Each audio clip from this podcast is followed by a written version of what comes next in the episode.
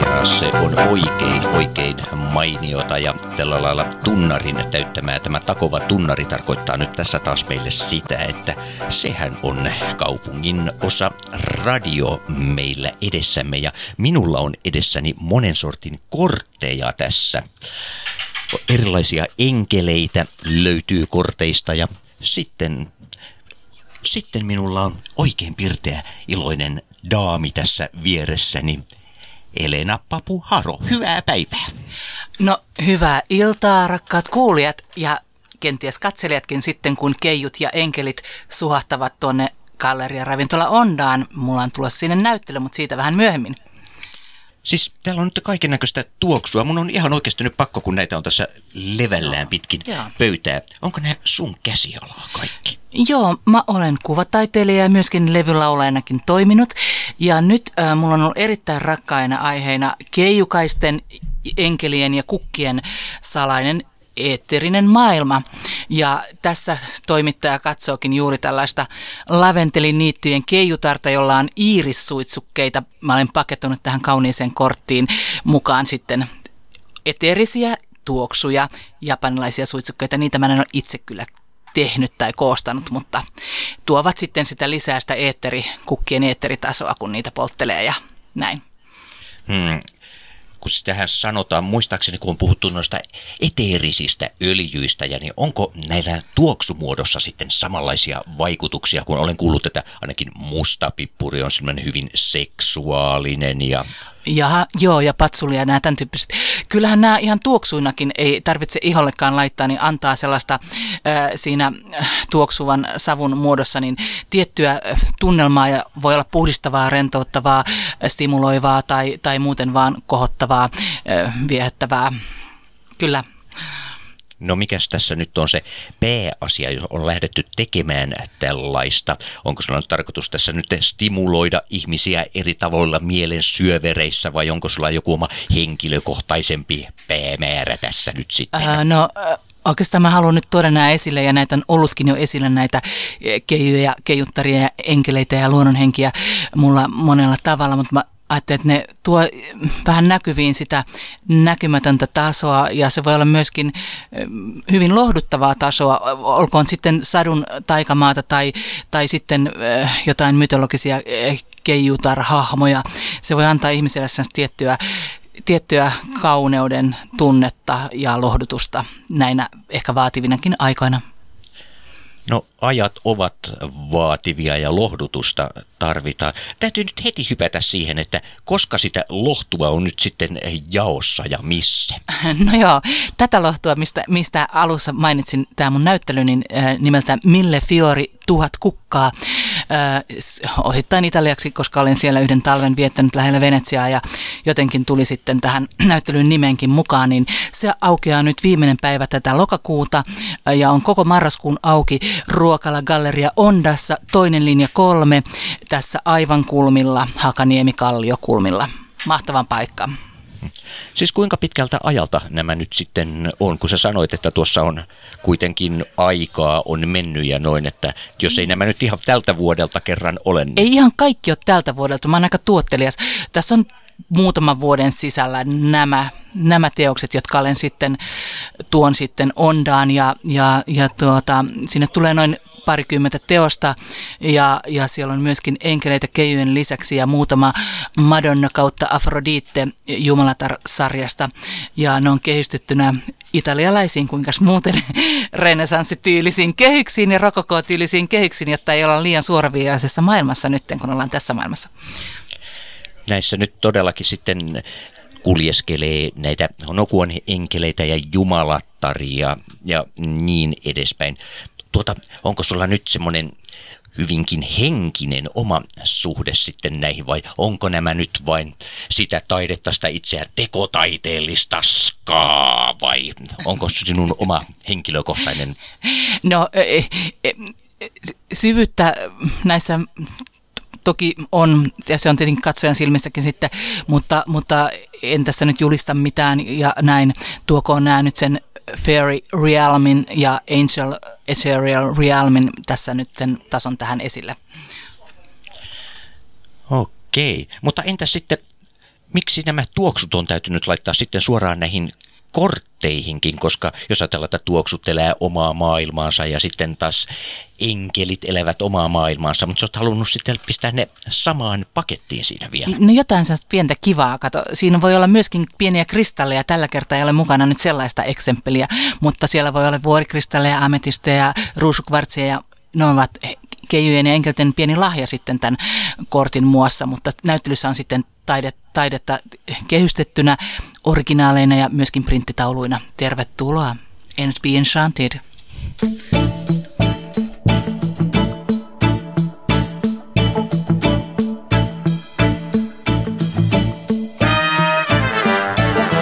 Jostain menneisyydestäni kai sen lahjaksain.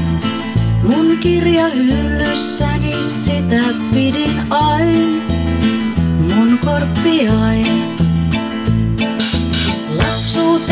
Päättyi kylmyyteen, mun sydämen, kun isä uuden äidin toi ja sisaren, niin jäädyten. Viikkoja isä etsi mua ja muistin varmaan.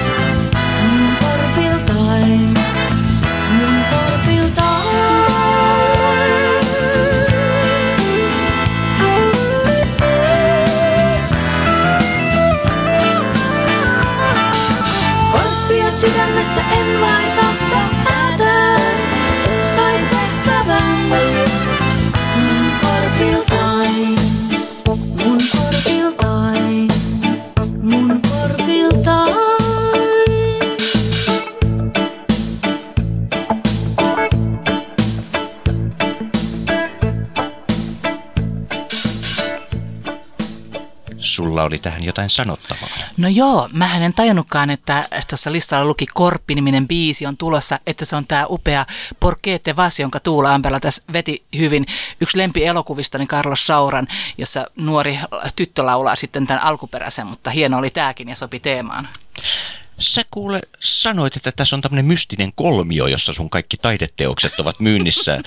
Joo, se on, e, toivottavasti ei ihan Bermudan kolmio, mutta olkoon nyt Fairy Triangle tai mikä, miten nyt vaan, että e, jos mä tätä avaan hiukan, e, voidaan me jättää se tähänkin, mutta... ei, ei, ei, ei, ei, jätetä, ei. ei jätetä. No joo, siis äh, kun mä olen tehnyt myös musaa ja vähän tekstiilitaidetta, niin tässä nyt ihan Kallion pienellä kadunpätkällä toisella linjalla on sitten tämä Onda-näyttelyni tulossa marraskuussa ja Silvuplay myy näitä mun keiju- ja enkelikortteja toisella linjalla ja sitten levykauppa X on myynnissä legendaarisen Apina-orkesterin biisin, jonka tein silloisen puolisoni J. Karlaisen kanssa, niin siitä on sellainen hieno Harlem-paita. Apin orkesteri soittaa Harlemissa siinä harlemilaisten serkkujensa kanssa ja sitä löytyy myös tästä heti hallin kulmalta, että tämmöinen pikku keskittymä ja taiteilijana on iloinen, että on, on, on, on saanut tulla tänne Kallioon just tätä street-meininkiä tuomaan ja mm. näin. Kiitos. Joo, Kiitos niin meillähän tuossa mainittiinkin siitä, että itse asiassa niin Papu ja pojat on ollut yksi ensimmäisiä levyjä, mitä mulla on ollut ja sitten mun... Oh, oh. Joo, joo, joo, siis ja niin, siihen aikaan niin ihmisten kuuluu ostaa vaspia ja kissiä ja kaikkia tollasta ja mä olin vähän outo tyyppi ja sitä paitsi mulla oli koulussa semmoinen Juise Leskinen Grand Slam paita päällä ja noin, että mä olin, olin hyvin outo tyyppi. Niin, sä, sä olit tämmöinen tiedostava vaihtoehtohenkilö niin, ehkä. Niin, tuon en osaa ottaa kantaa. no joo, olkoon tämä pientä lämmintä huumoria. En ole toimittaja koskaan tavannut, että tämä ei ollut mikään maksettu puffi nyt tästä nuoruuslevimuistoista, mutta, mutta tuota niin, joo. Kerro vaan. Niin. Siis kortit ovat ainoastaan yksi osa todellakin, niin kuin tuossa tuli Joo. aikaisemmin esille. Et kerro nyt tästä kaikesta muustakin, mitä on galleriassa sitten nähtävillä. Joo, no siellä on, äh, on, on teoksia, äh, niin kuin kerroin tästä, siellä on esimerkiksi kadonneiden kukkien Keijukuningatar-niminen teos. Ja siinä Keiju kuningatar huolehtii näistä kadonneista kukista ja mitkä kukat jäivät, mitkä kukat katosivat, se ehkä selviää.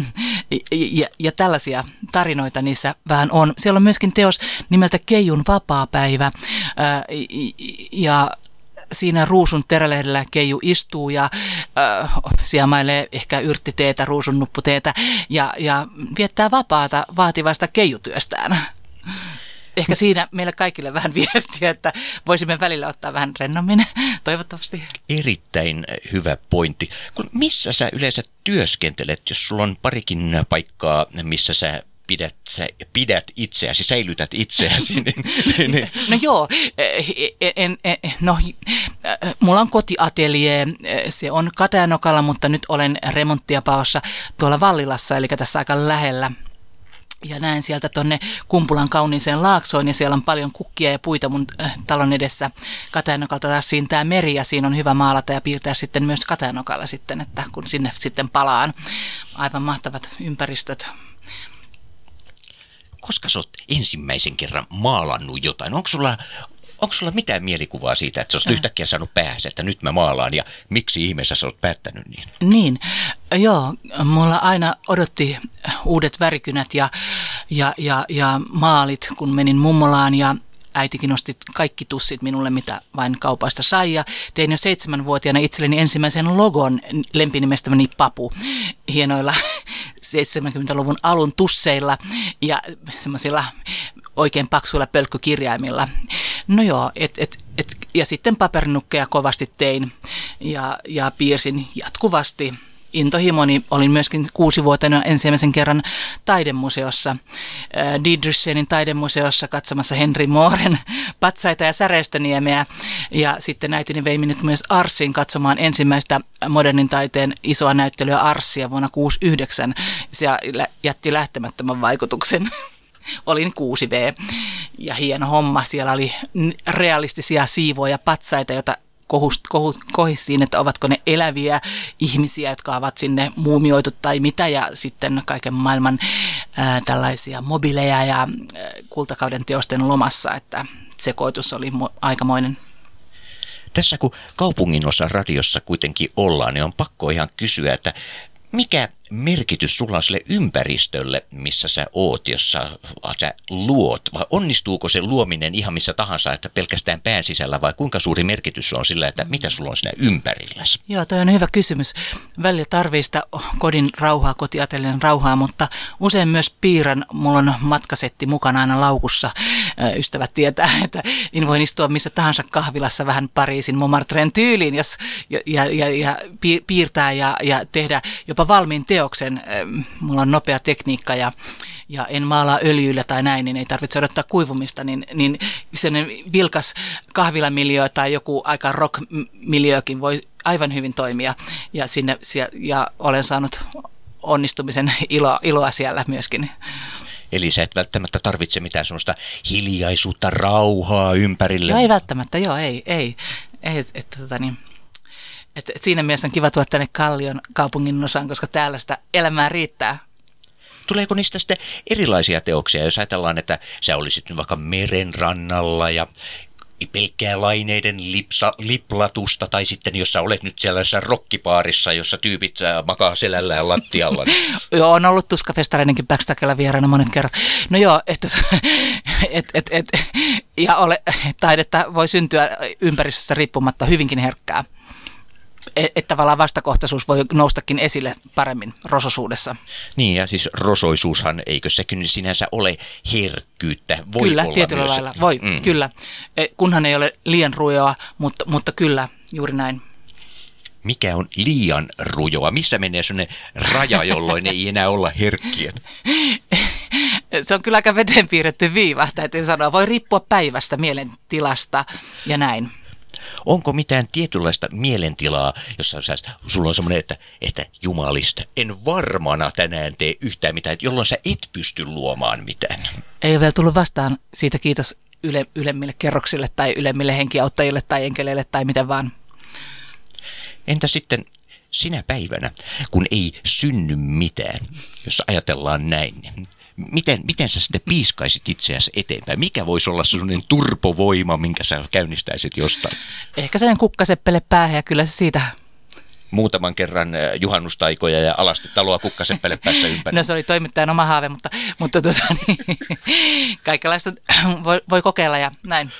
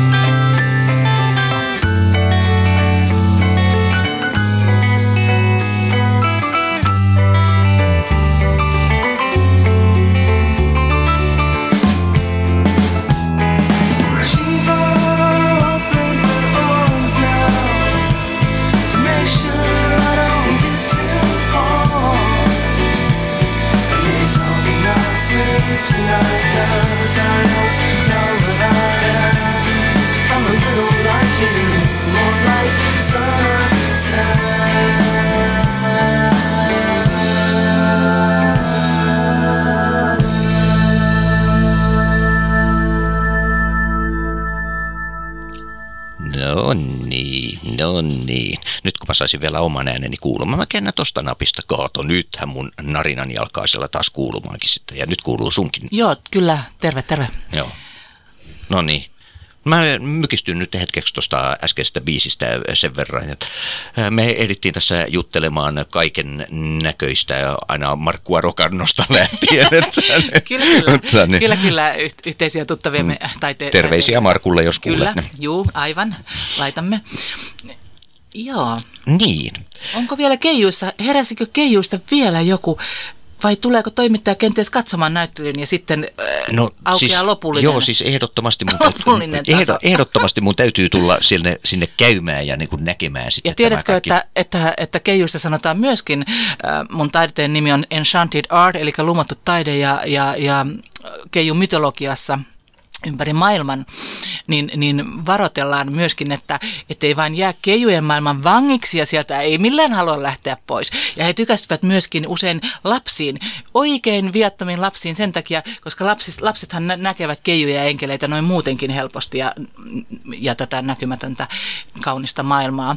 Mutta tämmöisiä niin näin, että, että tota niin, jos tietyn puun alla istuu vaikka orapihlaaja, niin siinä on vaara joutua keijulumouksen pariin, mutta onko se vaarallista? Niin, sitä mä olin juuri Juu. kysymässä, että onko se vaarallista, että jos jää, Niin. jääkin semmoiselle keijumatkalle. Niin, sehän se on. Ja se on ehdottomasti paljon parempi matka kuin moni muu matka. Eli ei ole kokemusta mistään matkoista kuin vain näistä, mutta tota, niin voin kuvitella, että tämä on kivempi, kivempi taso ja, ja, ja, ja täällä, täällä saa ilo, iloita ja iloita ja, ja lumoutua. Mistä tuo lempinimi Papu on muuten tullut? Onko se tehnyt pavuista joskus taidetta tai jotain ja niin. sitten Niin. on alettu kutsumaan näin? Kyllä se nyt oli sillä lailla, kun olin puolivuotias äh, pikku vauva ja mulla on tämmöiset aika suuret silmät, vaaleansiniset isot silmät oli silloin ja olin kovin ruskettunut vauva. Isäni hoiti minua auringossa, työnteli ensimmäistä kesääni siellä, siellä puistoissa, niin kovasti päivetyin ja, ja niin minua alettiin sanoa babyksi ja sen jälkeen papuksi, kun olin ruskea kuin papu. Niin, ja tämä sitten säilyi matkan varrella mukana Kyllä, koko ajan. kyllä. Ja tämä mun kuvataiden nimi on Elena ja, ja virallinen nimi on Helena, mutta mä käytän tätä Elenan nimeä. Ja, ja se tulee sitten erästä toista kautta, jota en tässä nyt avaa, mutta jääköön se pieneksi mysteeriksi. Se on Niin, kaunis niin. tarina sekin. Eikä sinä olet jotainkin laihialaista sukujuurta ja olet halunnut säästää yhtä kirjainta tai jotain semmoista. Ei, se on paljon kauniimmin selitys. Toimittaja meni nyt hyvin tämmöiselle proosalliselle tasolle. Mm. mutta, mutta se siis siitä nyt kuitenkin tällä, t- tässä vaiheessa. Ja nythän voisin kysyä sitten taas toimittajalta, jos saan tähän väliin kysyä, kun mm. tässä on näitä kukkia ja kaikkea, niin onko toimittajalla joku oma lempikukka ja, ja mihin se voi liittyä? Tai joku lempikukkan tuoksu? Se voisi olla tässä nyt tämmöisenä pienenä. No, mä oon pitänyt aina kaktuksista ja erityisesti kukkivista kaktuksista. Okei, aika värikkäitä sitten, ja, mutta vähän, vähän on sellaista aika, aika, aika maskuliinisia ovat ja piikikkäitä. Ja, Joo. Oi, oliko, tuliko sehän nyt vähän liiankin tuonne No siis rajaamaan? mä, ja, kun mä jäin tässä itse asiassa nyt miettimään niiden mallia ja niin edespäin. Tästä nyt joku Freud voisi löytää vaikka minkälaisia Ei. aineksia, mutta niin, Se on liian banaali selitys. En, enemmän siinä on jotain semmoista hyvin eksoottisessa kaktuksissa ja ne kukkii siellä, missä on karua, niin ne tuokin sinne yhtäkkiä valtavan värikkäät kukat ja, ja näin. Ja niillä on varmasti myös lääkinnällisiä ominaisuuksia. Että näitähän olen lukenut Si- Sinikka Piipon kasvitieteen professorin kirjoja, missä on kasvien mytologisista ja maagisista ominaisuuksista paljon ja hänkin on tulossa todennäköisesti näyttelyyn, on ostanut kortteja niin monesti ja näin, niin mielenkiintoinen maailma, jos semmoinen kiinnostaa, niin niistä löytyy tietoa rohtokäytöstä ja tällaista. Miten, kun ajatellaan nyt kuitenkin, niin tässä on nyt puhuttu paljon terveysvaikutuksista ja pelkästään nämä tuoksut. Mitäs täällä nyt taas olikaan? Niin siinä oli nyt tätä eteeristä iiris-tuoksua. Iiris on hyvin maaginen kasvi. Iiriksen juurta on jauhettu erilaisiin vaikka tämmöisiin rohtoihin, ehkä jopa lemmenrohtoihin. Itse en sellaisia harrasta, mutta joku saattaa harrastaa. Tässäkin maassa on harrastettu kaiken näköistä vanhan kansan tietoa on vaikka mistä. Niin Iiris on hyvin ja Iiris on kukkana edustaa sanansaattaja Jumalatarta Iiristä, joka tuo sateenkaarta pitkin viestejä henkimaailmasta, jos mennään ihan tällaisille, äh, tällaisille tasoille sitten, niin Onko tuolla näyttelyssä sitten kuinka tuoksuvainen ilmapiiri? Tuossa oli aikaisemmin tuo Max Perttula ja Niin, ne, hänellähän on ollut tämä hajutaide tuossa noin no niin, esillä. Jos oli sopivasti, nämä tulee nyt peräkkäin nämä ohjelmat ja, ja täällä Ondassa on muuten sitten erittäin hyvä mm, kasvisruokaa, myöskin sekaravintoa on, tarjolla, myöskin raakaruokaa, vegaaniruokaa ja myöskin kukin koristeltuja raakakakkuja saa ostaa. Kuinka sopivaa keiju-näyttelyyn orvokeilla, kehäkukilla, mansikoilla koristeltuja kakkusia. Niitä kun nauttii ja katselee keijuja, niin ei voi päivä olla, olla, olla niin kuin masentava. Ei. Raakakakut on aika monille ihmisille vielä semmoinen täysin vieras ja omituinen asia. Eli pelkästään jo niiden takia kannattaa tulla sinne paikalle. Joo, maistelemaan orvokikakkuja, katselemaan keijuja ja olemaan täysin rentona ja lähteä levollisin mielin kotiin. Niin, varsinkin jos täällä on tätä Iiriksen tuoksua, siellä voi väki olla hyvinkin lemmekkäästi Ah, lähteä no niin. kotisuuntaan. Että No niin. Pitääkö toimittajalle ehkä varata tämä, näitä ei ole montaa pakettia nyt tätä Iiristä, että on, on, onko No. no. tässä jopa tästä tilausta nyt tulossa? No kun... kyllä, kyllä ikinä ei ole tarpeeksi lemmekkyyttä, että kyllä Niin, sitä tarvitaan kyllä. aina, aina. Kyllä, kyllä, kyllä.